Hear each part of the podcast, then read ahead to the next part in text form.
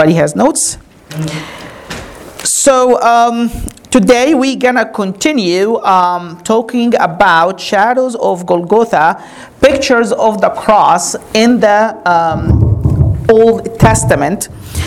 And we have arrived to Leviticus 25. That is probably the last chapter that we're going to be talking about in the book of Leviticus. And after that, we're going to move on to another book. We are in Sermon 28. We passed 6 months, almost 6.5 months talking about this. I hope you guys enjoying it, because if you don't, it's too bad for you. Amen? Because we're going to keep doing it for a while. Today, we're going to turn to Leviticus 25. And it is, again, one of these monument chapters in the book of Leviticus. If you've never read Leviticus before, you want to know what is the highlight of that book. Here it is. The first 5 chapters, actually the first 7 chapters, are the 5 sacrifices that God commanded Moses. And then you have to know Leviticus 16, that is the Day of Atonement. And then Leviticus 25, that is the year of Jubilee. These are the pillars of the book. Not to say that the rest is not important, but if you got to pick and choose the minimal amount of information that you need to know, that's right there. Amen? Leviticus 25. Today, we're going to talk about this today and next week. Today, we're going to talk about the theology of the day of the year of Jubilee. And next week, we're going to be talking about the type of the year of Jubilee, or the application of the year of Jubilee. So really, next week, going to be more like, how is that year of Jubilee a shadow of Golgotha and a shadow of Christ and Him crucified? This week, going to be more like an introduction, kind of. I figured you guys would rather have 2 short sermons than 1 long sermon. Can I have an amen? Amen. All right, so this week we're just going to talk about that year, how it works, the law of that year, the nitty-gritty details of how it works. And then next week, again, Lord's willing, we're going to be talking about what does that mean to us as a New Testament believers. So we're going to read pretty much the whole chapter, because that's 55 verses talking about that year. Some of the verses we're just going to paraphrase what God is saying, and some verses we're going to actually read so we can understand precisely what happens in that year of Jubilee. So that's Leviticus 25. The outlines of that verse as follow. The first 7 verses of that chapter, pretty much the point is, God is telling the people of Israel, when you work in the land, you work 6 years in a row, and then on the 7th year, that is a Sabbath for the land. You should not labor, you should not work in that 7th year. Amen? Just like when God commanded man that you work 6 days a week, take the 7th day off, God also cared for the land of Israel, that He said the 7th year of the land, 7th year should be off, you should not labor. And God said, on the 6th year, I'm going to double your harvest, so this way that the harvest that you reap on the 6th year will last you for the 6th and the 7th year. Amen? So that's pretty much the point of the first 7 verses. Now we're going to skip to verse 8, and here's what the Lord says, telling Moses, and you shall count 7 Sabbath of years. That is how many years so far? 7 by 7, 49, right? Of years for yourself, 7 times 7 years.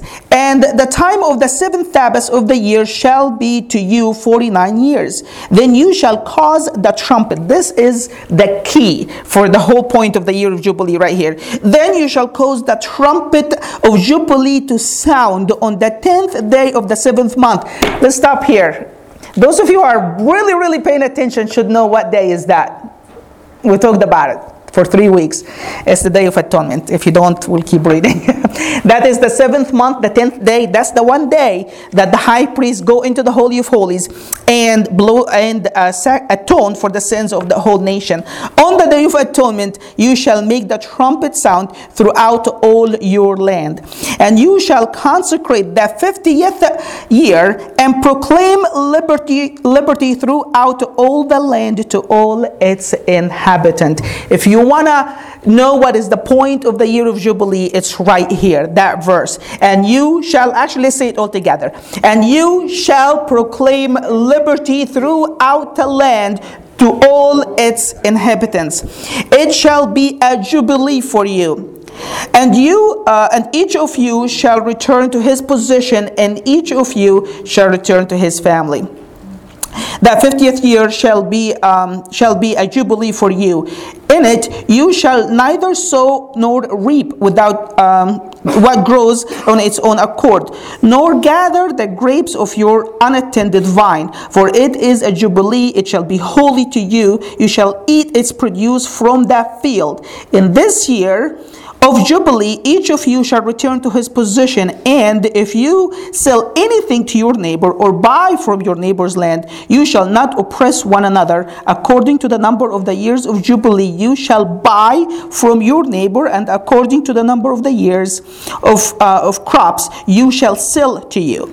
According to the multitudes of years, you shall increase its price, and according to the fewer number of years, you shall diminish its price. For he sells to you according to the number of the years of the crops. Therefore, you shall not oppress one another, but you shall fear the Lord your God, for I am the Lord your God. So the way it works is like this. It pretty much God prohibited the children of Israel from selling the land. Remember, they were slaves in the land of Egypt. God took them out from the land of Egypt by the hand of Moses, and then ultimately Joshua delivered them into the land of the promise. And Moses divided the land for 2.5 tribes before they crossed on one side of the Jordan River, and then when they all crossed, Joshua divided the rest of the land. And the whole land was divided by lot. Each tribe, each household in the tribe, the Lord gave them a piece of the land. This is what happened in the history of Israel. And God prohibited that someone would sell his inheritance permanently to another person. So if you get poor and then you have to sell off your land so you just can make some money off so you can live, God said you cannot sell it, but you kind of lease it. Till that 50th year, when that 50th year comes, that's the year of Jubilee, and that's when you get your land back. And God said in these verses that you lease that land based on the numbers of the years left till the year of Jubilee. What does that mean? I'll give you a practical example. Let's say somebody going to lease their land for $1,000. If there is 30 years left to the year of Jubilee where they're going to take their land back, then they can lease it for up to $30,000, okay? But if the year of Jubilee is only 2 years away, then they can lease it for like $2,000. Why? Because in a couple of years, they're going to get the land back anyways, so then it's not fair that they lease it for $30,000 when the new owner can only keep it for a year or two. You guys follow the law here so far, okay? So it's pretty much a law meant part of it mainly is for the land, that God said you cannot sell off your land permanently. And if you buy the land, you know that this is not going to be yours forever. Even if you pass it on to your kids, whatever, on the 50th year, you shall return that land to the main owner, that the Lord has given them that land by lot on the hand of Moses and Joshua. So how about food? Remember, the 49th year is a Sabbath year, right? So they cannot sow or reap on the 49th year. And then comes the 50th year, that's another Sabbath. God said, don't sow or reap. So that's 2 years in a row, year 49 and year 50, that they cannot use the land, cannot labor in the land. Here is what God says. And if you say, what shall we eat on the 7th year, since we shall not sow nor gather in our produce? Then I will command my blessing on you. On the 6th year, that's year 48, you guys follow the law? That's year 48, and it will bring forth produce enough for 3 years. What 3 years? Year 48, 49, which is a Sabbath, and then year 50, which is the Jubilee. And you shall sow on the 8th year, that's year 51 after that, when you start over, and eat old produce, and eat old produce until the 9th year, until its produce come in, and you shall eat from the old harvest. So this harvest that God will bless in the 48th year gonna last them the year 49, which is a Sabbath, the year 50, which is Jubilee, and even the year after that, while they're still sowing for the harvest that they're going to reap after that. Amen? That's an amazing blessing from the Lord. Amen? Now, God kind of like in the rest of the chapter, God talked about two particular, actually, let's see how many points. Two major points from that point forward. So kind of like verse 8 to 19 is the overall umbrella. Now God is zooming in and specifying specific laws, one regarding the land and one regarding the servant who works in that land.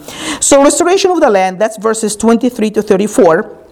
Verse 23, the land shall not be sold permanently. That's the whole point of the law. The land shall not be sold permanently, for the land is mine. That's why the one who's owning, whom God has given the land, cannot sell it, because it doesn't even belong to him, so he can sell it. It belongs to the Lord. For you are a stranger and sojourner with me. God is saying, you're my guest. This land is mine. Canaan is mine. I'm letting you stay in it, but you cannot sell it permanently. Amen. Verse 24. And in all the land of your possession, you shall grant redemption of the land when it comes the 50th year. Verse 25. If any of your brethren becomes poor, here is how it works. If any of your brethren becomes poor and has sold some of his possession, and if his redeeming relative comes to redeem it, then he may redeem what his brother has sold. So even when God allows that you can lease your land to a stranger till the 50th year, that is not really what God wants. So he's saying that if you have a relative who's rich, he can redeem that land for you. What does that mean?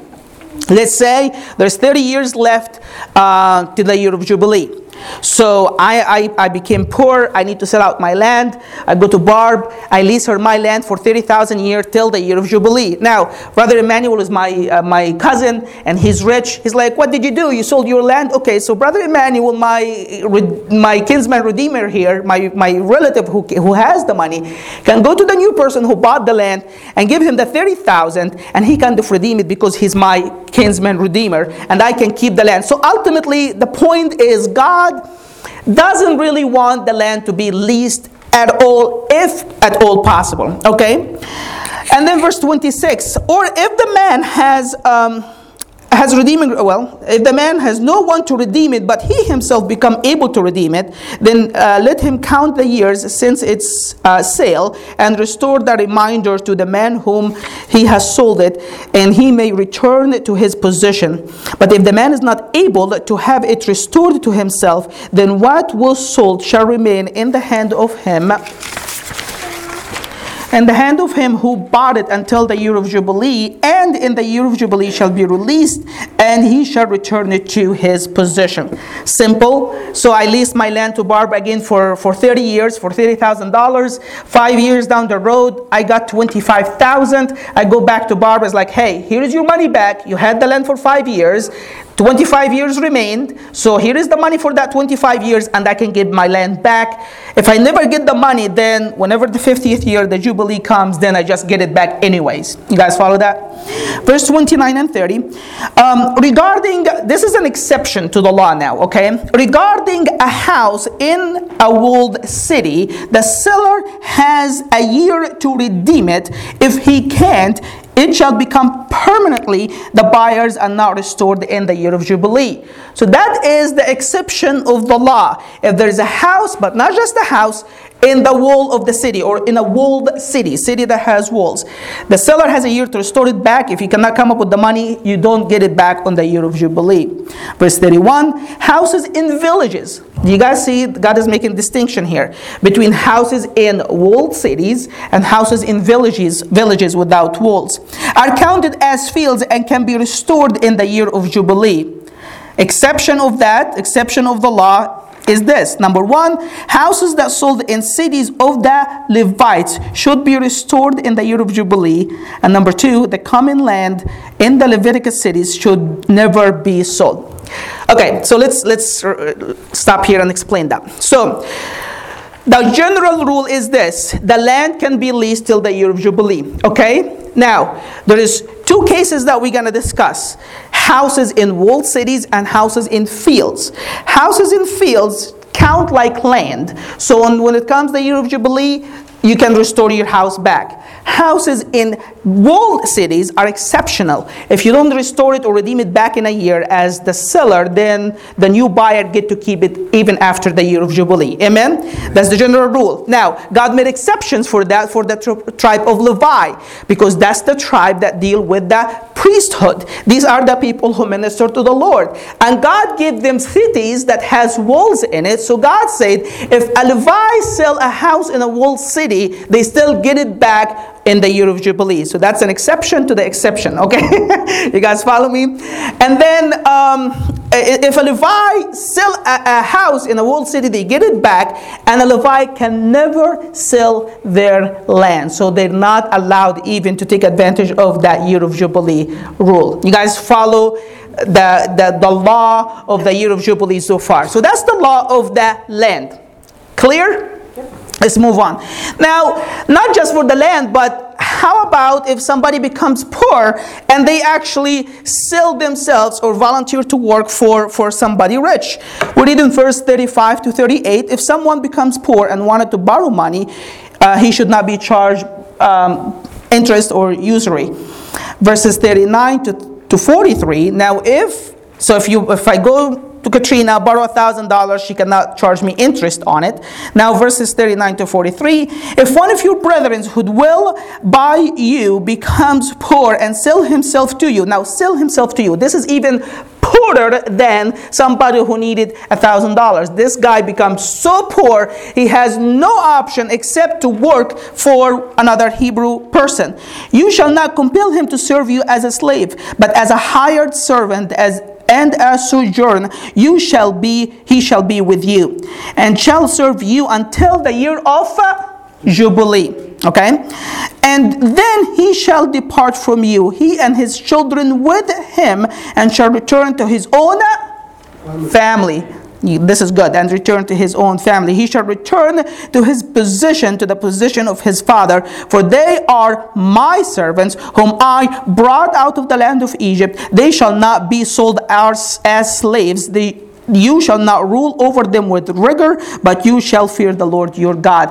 Again, it's the same principle. God said, the land is mine, therefore you cannot sell it, and you are also my slaves, therefore you cannot enslave one another forever. If you become so poor that you need to work for somebody, then the new owner should treat you as a hired servant, and whenever it comes the year of Jubilee, then that person needs to be released and go back to his family and to the position of his father, because the land will be released as well. Amen?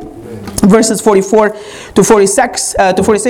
Exception of that is the foreigner who should be slave forever. So the one who's not native is exempt from that rule. Verses 47 to 55. If an Israelite becomes poor and is sold to a stranger or a foreigner in the land, he or his kinsman can redeem him according to the number of the years left till the year of Jubilee. If not able to be redeemed, he should be released in the year of Jubilee anyways. So it doesn't matter if the owner or the new master is a Jew or a foreigner in the land. A Jewish person who works as a hired servant or a slave must be released anyway in the year of Jubilee. But if the slave is foreigner, then he's exempt from that rule. He can work and serve forever to his Jewish master or even his foreign master in the land of Israel. So that is pretty much the law of the year of Jubilee. Clear? Okay, now let's just highlight some notes in that law, and then we're going to finish that again next week. So the word Jubilee is actually Hebrew Yubil, and it literally means a ram or a ram's horn. Remember how this year starts? It starts by blowing the trumpet. That's why it's literally called the year of the trumpet, because it starts by blowing of a trumpet. It really can be called the year of the ram or the years of the ram's horn, because they use ram horn to blow that trumpet. How do we know that? There's two scriptures in the book of Joshua where the exact same word, Hebrew word, Jubilee, were used. Let's look at them. Joshua 6:4. That's in the context of Jericho and the children of Israel taking over that city. Joshua 6:4, 7 priests shall bear 7 trumpets. And the Hebrew word for trumpet here is shofar. And then it says it's trumpet of ram's horn. And that Hebrew word for ram's horn is you will. The exact same Jubilee word that we use in Leviticus 25. So the word jubil here is literally synonymous with the ram's horn. And if you skip with me to Joshua 6:5, God is saying also, or the Bible is saying, and when they make a long blast, a long blow with that ram's horn. Now there's two different Hebrew words here. The word for ram here is yubil, the same word for ram's horn in Joshua 6:4, the same word for yubil in Leviticus 25. And then the word horn here is actually karn, which is... Karn, horn, yeah, it's the same in Arabic. It's like, so the word yubil, we see it in the book of Joshua used two different times, Joshua 6, one to be synonymous with ram's horn and one to be synonymous with the word just ram. You guys see that? So literally the year of Jubilee means the year of the ram, or the year of the ram's horn, or the year of the trumpet. And the reason it's called that because it all starts with the sound of what? The trumpet. Now, remember God said there's an exception for one thing that cannot be restored back on the year of Jubilee, and that is a house in a walled city. This cannot be restored back on the year of Jubilee. Why? The reason for that is pretty obvious. The law deals primarily with the land. So if the house is without, in a city without walls, is considered part of the land. Therefore, it's restored in the year of Jubilee. The one exception is if there is a house in a walled city, this is not considered land anymore. This is just real estate. So this is exempt from the law of the year of Jubilee. Amen? We're good so far? Again, this is a little bit dry, but we need to understand the law and what it entails, and then next week we'll be more practical about it. Now this is very interesting, and it blew me away for a little bit. I was confused about this for a while. In the book of Exodus, chapter 21, verses 1 to 6, God said a law, which he pretty much repeated again in the book of Deuteronomy, chapter 15, verses 12 to 18. God said, if you have a Hebrew servant or a Hebrew slave that works for you because he's so poor, he should serve you 6 years, and then on the seventh year he should be released. But then God said here that he should be released on the 50th year. So which one is it? Is it he should be released in the seventh year, or should he be released on the 50th year? I was like, what is this? I don't understand it. But then God is good. I found a couple of answers here. There is two ways we can look at this. There is two ways to resolve that apparent conflict. Number one, the wording here is that in Exodus and in Deuteronomy, the Hebrew word was used as slave. But here, when God said, if a Hebrew becomes poor, he literally used the word kingsman. So there's a little bit of a difference in the Hebrew between these two. But the idea here is this.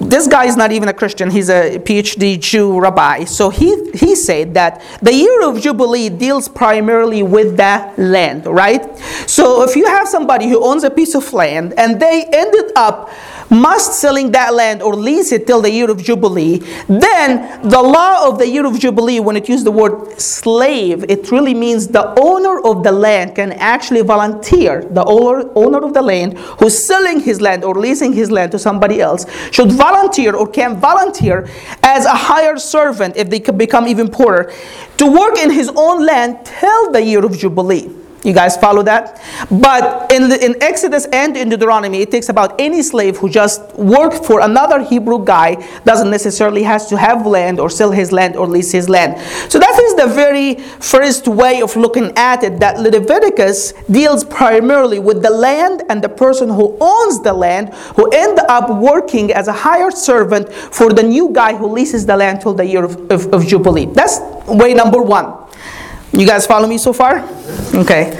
You are so quiet. Either you know everything or you don't know anything. All right, so that is the first explanation to that. The second explanation is this, is that the year of Jubilee or the seventh year, these laws are not contradicting each other because whichever comes first, then the slave can be released. You guys follow me?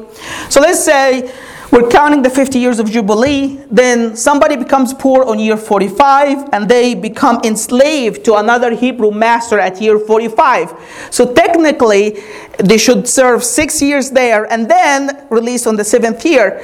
But the year of Jubilee comes a whole lot sooner. It comes 5 years only in that slavery or that servitude. So God said, whoever comes first in a way should be the year in which the slave can be released. You guys follow me?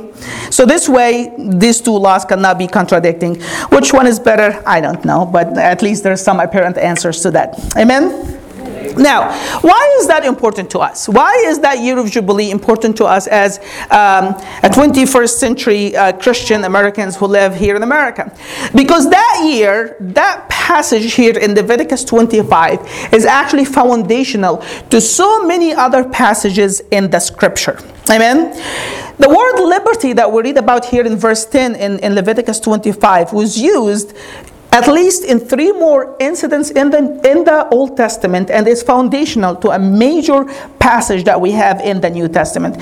So the exact same word was used also in Isaiah 61, it's used in Jeremiah 34, and is used in Ezekiel 46. Thus, three other times where the exact same Hebrew word liberty was used. As a New Testament believer, I think what is important to us is that passage in Isaiah 61.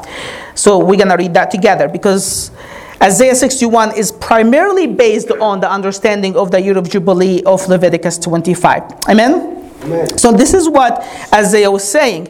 Isaiah 61:1, the Spirit of the Lord God is upon me, for He has anointed me. And then he lists the tasks that the Spirit of the Lord God has anointed the Messiah with so He can accomplish. What are they? Number one, to preach glad tidings or good news to the poor. The second task from Isaiah is that He has sent me to heal the brokenhearted. The third task from Isaiah is, and this is where we are linked to Leviticus 25, to proclaim liberty to the captive and the opening of prison to those who are bound. And that fourth task also linked to Leviticus 25, and to proclaim the acceptable year of our Lord. There is absolutely no disagreement among Christian commentators or any commentators in that matter that these tasks 3 and 4 are absolutely based on Leviticus 25. There's no question about that. Okay, almost synonymously agree on that. Task number 4, to proclaim the acceptable year of our Lord and the day of vengeance of our God. Number 5, to comfort all those who mourn, and to console all those who mourn in Zion, to give them beauty for ashes and oil for joy for mourning, the garment of praise instead of the spirit of heaviness. Amen? So Isaiah based this prophecy about what the Messiah is going to do, like a major part of that prophecy is based on our understanding of Leviticus 25, the year of Jubilee. And what makes it even more interesting and far more important for us as Christians is that Jesus quoted that exact same passage himself in Luke chapter 4. Let's read that, Luke 4:16. And he, Jesus, came to Nazareth, where he had been brought up. And as it was his custom, that's his usual thing to do every week, he entered into the synagogue on the Sabbath and stood up to read. And the book of the prophet Isaiah was handed to him. And he opened the book and he found the place where it was written, that's Isaiah 61, the Spirit of the Lord God is upon me, for he has anointed me. Now let's look at these tasks that Jesus said, or Luke said, that is given to the Messiah, because they're slightly different, so we need to look at that. Number 1, to preach the gospel to the poor. The second task from Luke is that he has sent me to proclaim release to the captive and recovery of sight to the blind. The third task is to set free those who are oppressed. The fourth task, to proclaim the favorable, the acceptable year of the Lord. And then Jesus stopped there. And then he closed the book. He didn't finish. He closed the book. He gave it back to the attendant and sat down. And the eyes of all those in the synagogue were fixed on him. And Jesus preached one of his shortest sermons. I know you guys want me to preach that short, but Jesus said, today this scripture has been fulfilled in your hearing. That's it. That's his sermon. Today, this scripture has been fulfilled in your hearing. And everybody was like, what is he talking about? Everybody was so baffled by Jesus' 9-word sermon. Amen? Amen. Do you guys see why the year of Jubilee is important so far? You guys follow the Bible here and why this is important for us as 21st century Christians. Because it's the foundation for Isaiah 61, which is the quote in Luke 4, which Jesus say, not next year, not in eternity, but Jesus said, today, when I'm here, right now, this very purpose, this very passage that talks about if the year of Jubilee has been fulfilled. Amen? In other words, Jesus said, I am here to fulfill the meaning and the purpose of the year of Jubilee. You guys get that? So let's look into this a little bit deeper. There is slight differences between the quote in Isaiah and the quote that Jesus said in Luke chapter 4. So let's look into that. Amen? Amen. Let's look. We're going to compare these two passages. If we go back to Isaiah, the first task is to preach glad tidings to the poor. Let's look at Luke's first task is to preach glad tidings to the poor. So we're good here. Amen. Let's go back to task number 2 in Isaiah. Says that he has sent me to heal the brokenhearted. This one totally disappeared in Luke. It's not mentioned there, right? There's no mention of the brokenhearted. The third task in Isaiah, to proclaim liberty to the captive and an opening of the prisons to those who are bound.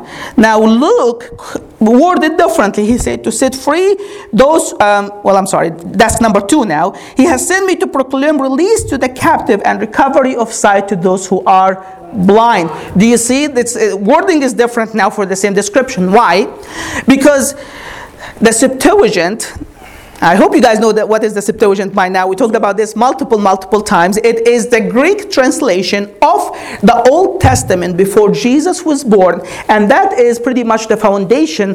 Wherever the New Testament quote the Old Testament, they use the Septuagint, believe it or not, a whole lot more. Amen? So the Septuagint translated that task in Isaiah to proclaim liberty to the captive and an opening of the prison to those who are bound. They translated as to proclaim liberty to the captive and opening of sight to those who are blind. And that is the very foundation that Luke used to describe his task right here when he described what Jesus will do. So you just follow the Septuagint, not follow the original Hebrew. Amen? So that is the difference in this task. And then we read task number 3 in Luke. It says to set free those who are oppressed. Even though the meaning is implied in Isaiah's task. Did I lose you guys already? You still follow me? Okay. Luke task number 3, to set free those who are oppressed. Even though the meaning is actually embedded in Isaiah 61, yet that part is not actually from Isaiah 61. It's actually from Isaiah 58 verse 6. So that is totally different passage. It reads this in Isaiah 58. Is this not the fast which I choose, to loosen the bonds of the wickedness and undo the bands of the yoke, and to let the oppressed go free and break every yoke? So, whether Jesus or Luke, they use that verse from Isaiah 58 that is not really in Isaiah 61, because they want to emphasize, Jesus wanted to emphasize the point of liberty, that he has come to set the captives free. You guys follow me? So he quoted from Isaiah 61. He also emphasized his point by using Isaiah 58, because Jesus wanted to say, this is the very reason why I have come. I have come so I can set the captives free. Amen? And then he said, and to proclaim the favorable, the acceptable year of our Lord. Amen? If you go back to Isaiah and read that task, it actually has 2 parts. You guys see that? Let's go back and read it. That's Isaiah task number 4. To proclaim the acceptable year of our Lord and the day of vengeance of our God. But Jesus didn't mention that. He stopped at the acceptable year of the Lord. So this is you guys, did I lose you? Okay, I'm glad you have notes, so you can listen to the sermon again and then you can follow with the notes. Now, this is just a contrast between these 2 passages that I want to bring to your attention. I always have been baffled personally by when Jesus said in Luke chapter 4, I have come to proclaim the gospel to the poor. I mean, obviously, Jesus is not saying that the good news is not for the middle class and for the rich. You guys follow that, right? It's not saying I'm here only because I want to give good news to those who are poor. And I always wondered, why is Jesus saying poor? There's another way of looking at it, is that Jesus didn't mean those who are materialistically poor, but those who are spiritually poor. Okay? So the idea is this. When you're poor, you really can't do much to help yourself. You're helpless in a way. You guys follow that? That's the point of being poor. You might want to get food to your kids, but the fact is you can't afford it and your kids are starving because you are poor. You're helpless in a way. So the other way of looking at it is that Jesus was saying, I came to give hope and good news to those who are helpless, whether materialistically helpless, or he's more likely talking about those who are spiritually helpless, those who cannot help themselves. And Jesus said, I have come to bring you some good news. Amen? Amen. But honestly, now that I'm looking at the whole Leviticus 25 and the whole teaching about the year of Jubilee, remember the whole point of the year of Jubilee, why would anybody will go into slavery in that chapter, is because they become what? Poor, right? They become so physically and materialistically poor that they end up either selling their land, and even if they become poorer and poorer, they end up selling themselves for somebody else, right? This is just me. I don't know if it's right or wrong. I don't know if it's true or false. Take it or leave it. It's up to you. But I am more personally now inclining toward that. What Jesus, all that tasks that Jesus has quoted in Luke chapter 4, he's just emphasizing different aspects of the year of Jubilee. He's not talking about multiple tasks that he has come to do. He's just talking about one single task, which is fulfilling the purpose of the year of Jubilee. He just expressed that in multiple ways. That's just how I am understanding it now. 2 months down the road, I might change that, but that's how I understand it as of today. Amen? So Jesus is saying that the Spirit of the Lord is upon me to preach the good news. Remember, in the year of Jubilee, if you were physically poor, materialistically poor, you end up in slavery. So Jesus is saying here, I have come... Well, let me back off. And if you're poor in the year of Jubilee, you will be so looking forward to that day when you hear the trumpet, right? Because when that trumpet blows, now you will be restored all your land. You go back to your family. You go back to your father's position. And all that was taken away from you as a poor person will be restored to you. Amen? So in a way, Jesus is saying, I'm here to fulfill that very purpose of the year of Jubilee. That as the poor was longing to that sound of trumpet, so everything that was taken away will be restored to them. So I am here to restore everything that was taken away from us as a human race. Amen? Not only that, he said, I'm here to proclaim the release of the captives. Same thing, year of Jubilee. Recovery of sight of the blind. Well, that would be exception because they followed the Septuagint, okay? And again, Jesus quoted Isaiah 58 to emphasize the point of liberty, of freedom. He said, and to set those who are oppressed. And then he said, and to proclaim the acceptable or the favorable year of the Lord, which is the year of Jubilee, right?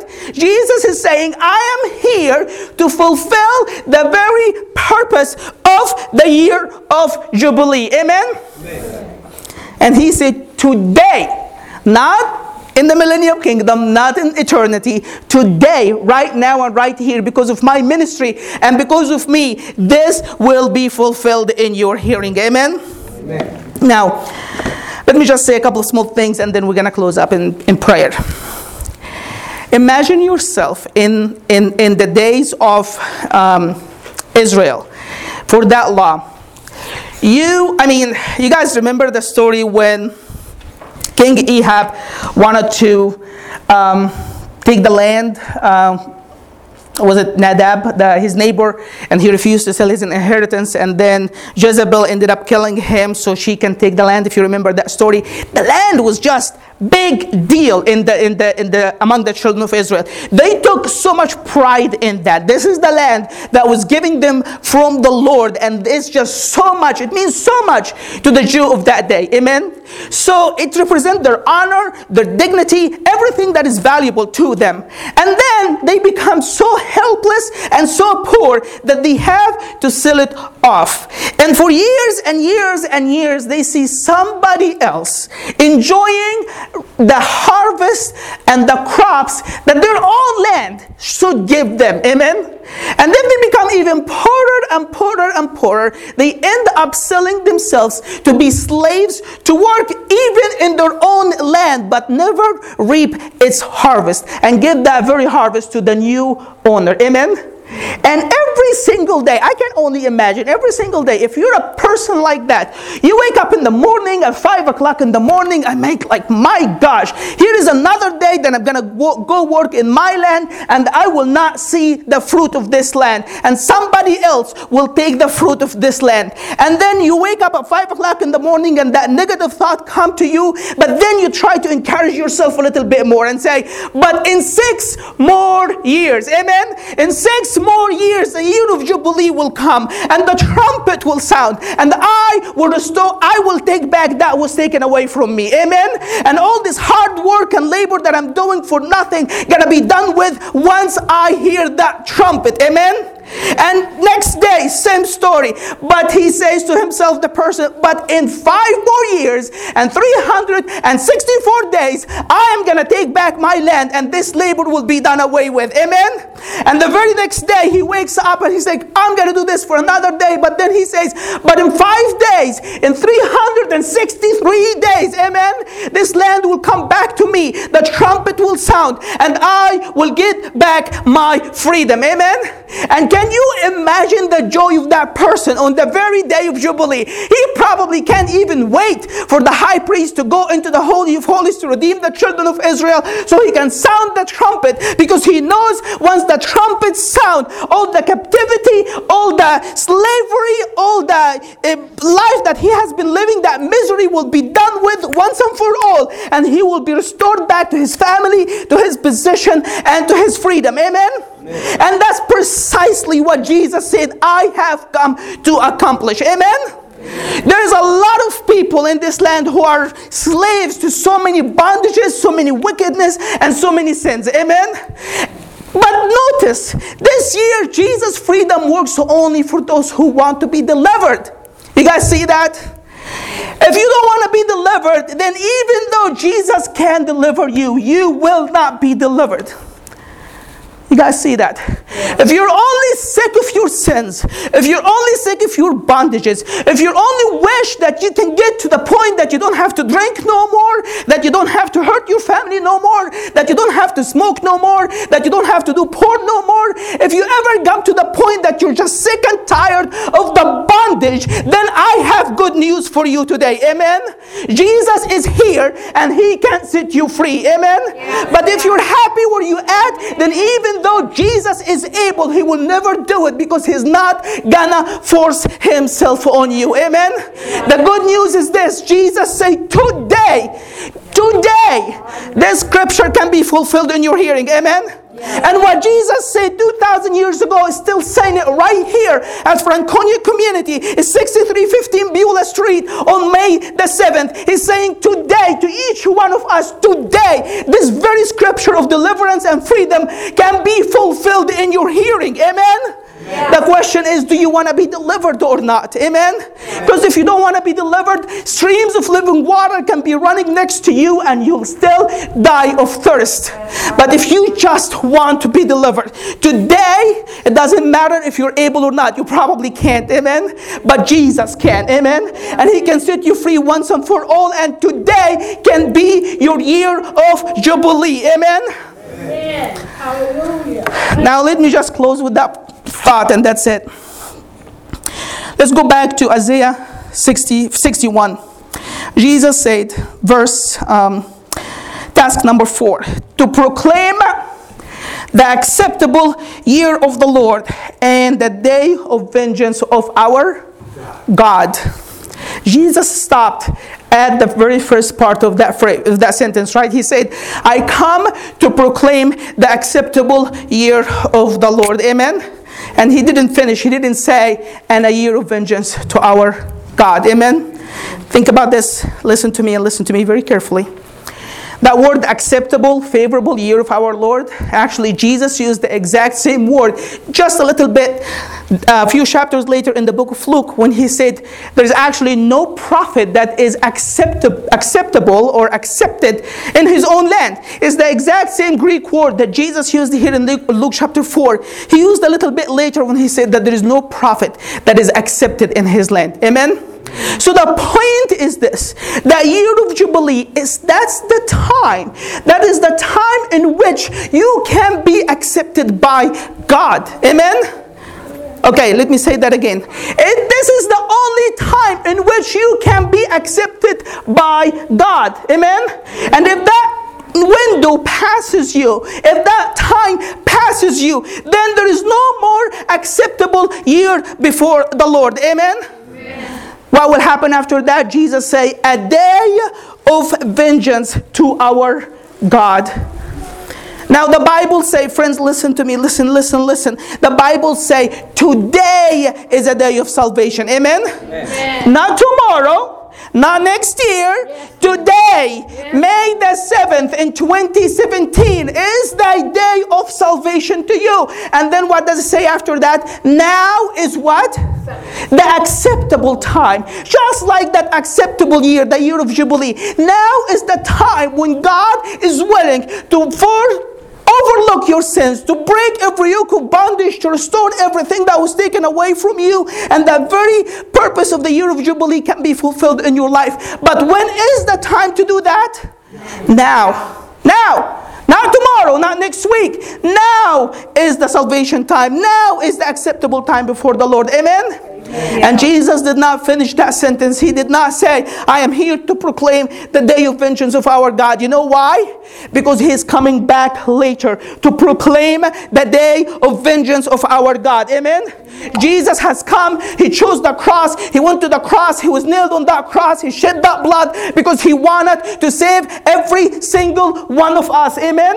And now He's proclaiming every single day to each one of us, now is an acceptable time. I paid the price. Just as we were singing earlier, Jesus paid it all. Jesus said, I paid the price, and I am willing today to restore everything that was taken away from you. Amen? I don't care how much you messed up. I don't care how much sin you have committed. Today I will forgive you. I will restore you. I will deliver you right now, right here. Amen? Yeah. Now if you harden your heart, and if you say no to the blood of Jesus, friends, one soon coming day, the very same Christ who came once upon the time to save us will come again, but this time He's not coming for salvation. Amen? And the same Jesus that you're going to tell Him today, no, you're going to stand before Him one soon day, but He's not going to be your Savior. He's going to be your judge. Amen? Amen? I don't know about you, that's a no-brainer. Amen? Yes. Today, if you're here today, just come to Jesus, because if you don't, there is a day of vengeance that is waiting for every one of us, because we have sinned against a holy and a righteous God, and we have righteously earned His wrath. Amen? Let's close our eyes and pray.